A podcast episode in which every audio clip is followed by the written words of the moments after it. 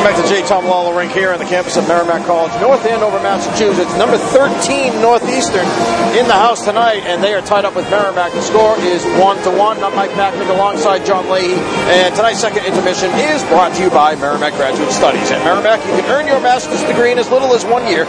Choose from graduate programs in business, education, engineering, health sciences, criminology, and so much more. Visit merrimack.edu backslash graduate today for all the details. Our guest here in the second intermission, Gabby Riggi. She is the Associate Director for Athletic Communications here at Merrimack. And uh, boy, Gabby, I mean, Merrimack's done just about everything except take the lead in this game. Out shooting Northeastern uh, through two periods of play. It's 26 to 12. It was 15 to 3 in that period. Uh, the penalty kill's been perfect. They've got a power play goal. It, it seems like Deary Hudema made a couple of big saves in, in that period. Uh, I don't know what more they could do other than maybe take advantage of one or more of these chances to take the lead.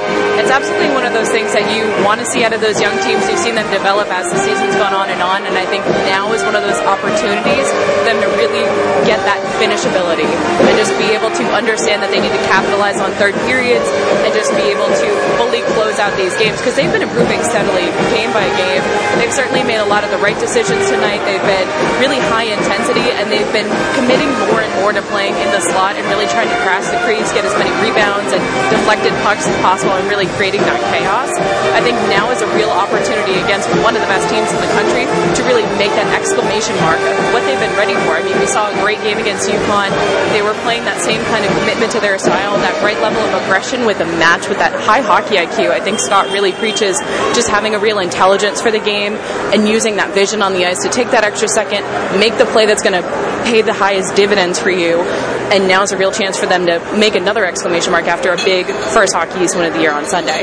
Yeah, I think a couple of the things, you know, we talk about Scott Borek and his teams and, and what he wants them to, to do to be able to play, uh, you know, well. I think a couple of things. One is got to be faster, no question about it. We see it from this team that, you know, they, they, they make quicker decisions, they, you know, skate faster and so on, um, but also puck possession. You know, uh, John and I were saying before, you have the puck, the other team's not going to score, you know, and, and you improve your chances as well. But seems like in this game, Merrimack's had the puck, I don't know, 70, 75% of the time? Well, and certainly they have the talent and the, the men with the ability to actually finish on these plays. I think they've gotten a lot of good opportunities. Brissock getting handcuffed there at the very end when he had an open shot on the near side. It was that was all a little bit frustrating. I think everybody's been there, but I think having those chances and again just being able to try to finish, that's what they're really looking for at this point. And I think as you as I've said before, they're really starting to develop and hit that growth point. And I think between the way that Welsher and Walsh have been able to jump in, I think they've been working to get those guys spread out. Now I think they really just have to attack this third. And Yuri Hudema, I mean, he, he, he has, let's face it, he had a couple games early in the season. I'm sure he'd like to forget, but he's been uh, lights out here, certainly in this game tonight. A couple of big saves in that second period to keep it a tie game. Yeah, certainly not to be outdone, certainly not to be outnoticed. I think he's really made strides in adjusting to the North American game. I think the biggest thing for him was just making sure he kept his angles correct, kept himself really sharp to the puck, not really losing the puck, especially the way with Hockey East playing very deep in the corners and playing that aggressive low forecheck. I think that was something that's really had to catch up to him, and I think he's really handled it excellently and been able to take his confidence from just the small things of being able to say, I was set for that play. Like I was ready to go from the face off, and then being able to grow from there, getting a couple big glove saves. He's been really on top of it tonight, and I think he's just growing more and more in confidence. And that's exactly what you want to see come November from a rookie goalie getting this many minutes. So here's a question. John and I were talking about this. So they've been going with five freshmen, one sophomore in defense. You know, I mean, all three of these pairings seem to be going pretty well right now. He's got a couple of guys that are in the stands for one reason or the other, you know, and Patrick Hallway and, and Dominic Dockery, that when they're either healthy or eligible to play, you're going to step right in. Who, who do you take out of the lineup? That, I mean, that's a tough, tough decision to make right now.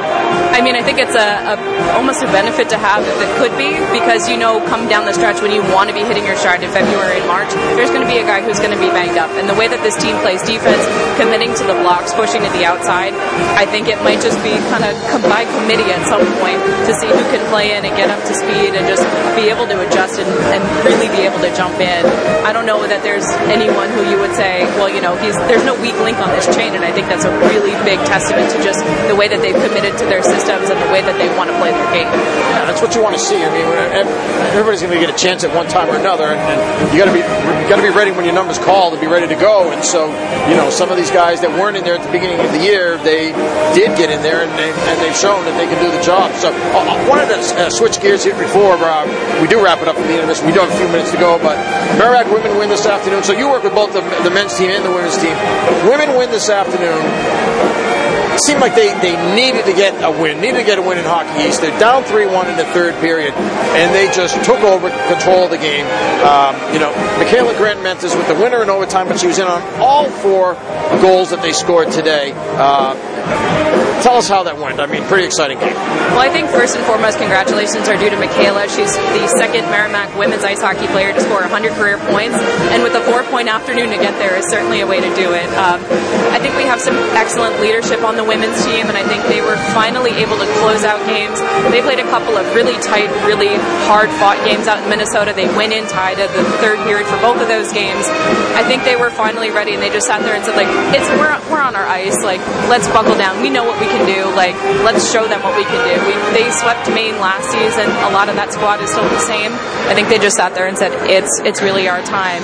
There were a couple absolutely beautiful goals. Danny Castino was really ready for Grant Mentis' shot from the point on a power play. Grant Mentis brought in the moves certainly for both of her goals today, bringing in from the high blue line and coming all the way in down, deking out some defenders. Really brought in the play. And Kiki Rouse with her first career goal, she was unmarked right in the high slot and just ripped it in to go home. So I think that team has certainly found the time. They've played some really great hockey. I think they need to play some consistent hockey. I think that's going to be the biggest thing for them. They've had most of their home games now. They're going to be hitting the road come January, and I think they are really going to be ready. They're really rounding into form again at the right time for them. You know, it's interesting. You mentioned that about the road. I almost feel like road versus home. I mean, home, the advantage is, yeah, you're at home, and maybe you only have to walk across campus as opposed to traveling wherever it is, and you know, you get to eat dinner and wherever you're, you know, you're in your, uh, you know, wherever you're used to, I guess, right? But it seems like in terms of home ice advantage, home ice, you know, whatever, you should be able to go on the road and win games. You saw the men do that last week at, at in Hartford at UConn. Women, it seems like, should be able to do the same thing. Absolutely, I think there are some benefits to with the way that they play at home, just having uh, the last change and being able to have their uh, bench right next to the penalty box to get that quick switch. I think they're certainly mentally ready. I think it's the ability to just make sure that the game is going to be consistent for all 60 minutes. I think their big thing is that they, again, have the talent to finish out, and much like we're going to see tonight for the men, it's a matter of capitalizing on your third periods. They play aggressive, they play very smart, just making sure you really jump on those chances and work to create a lot more of that chaos to get those chances that you know you can finish.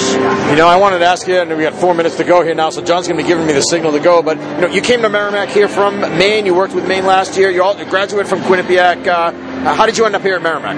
Uh, that would have taken the entire intermission. I've spent some time in women's professional hockey. I was at USCHO.com, ECAC hockey beat reporter for four years. I worked with Stan Fischler with the New York Islanders in 2017-18, which was absolutely fabulous. Um, it's just been a lot of different places in the hockey community that I've been really fortunate, and I am so blessed to once again to be in hockey this year with Merrimack. What, what drew you to hockey? Um, it's just been something that's always been in my family. I actually never played the game. It's just something my dad really loves and that I really grew to love along with him. We used to go to New York Rangers games when I was a kid, and it's just something we've loved ever ever since. Believe it or not, I've never been to Madison Square Garden, so one of these days. Absolutely recommend it. It's a beautiful venue with those renovations too. Gabby, thanks so much. We appreciate it. All, all your help as well. Uh, really appreciate it. Uh, keep up the great work.